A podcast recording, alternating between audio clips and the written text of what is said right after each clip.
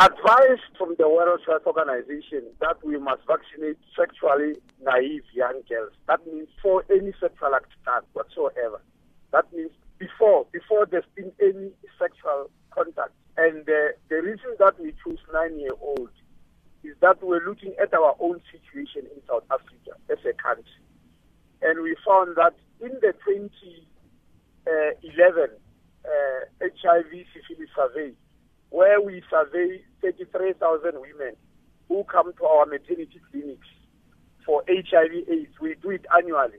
We found that in the 2011 study, 121 of those people who came, females who came, are girls between the ages of 10 and 14 years. So, in other words, it tells us that in South Africa, girls at the age of 10, some of them are already engaged in sex. That's why we found those who were pregnant. And so we said the safest is to move down to nine years because then we haven't met any nine-year-old girl yet who has been who, who has been pregnant. We only met ten-year-old. So at the moment, we believe nine years is still a safe bet.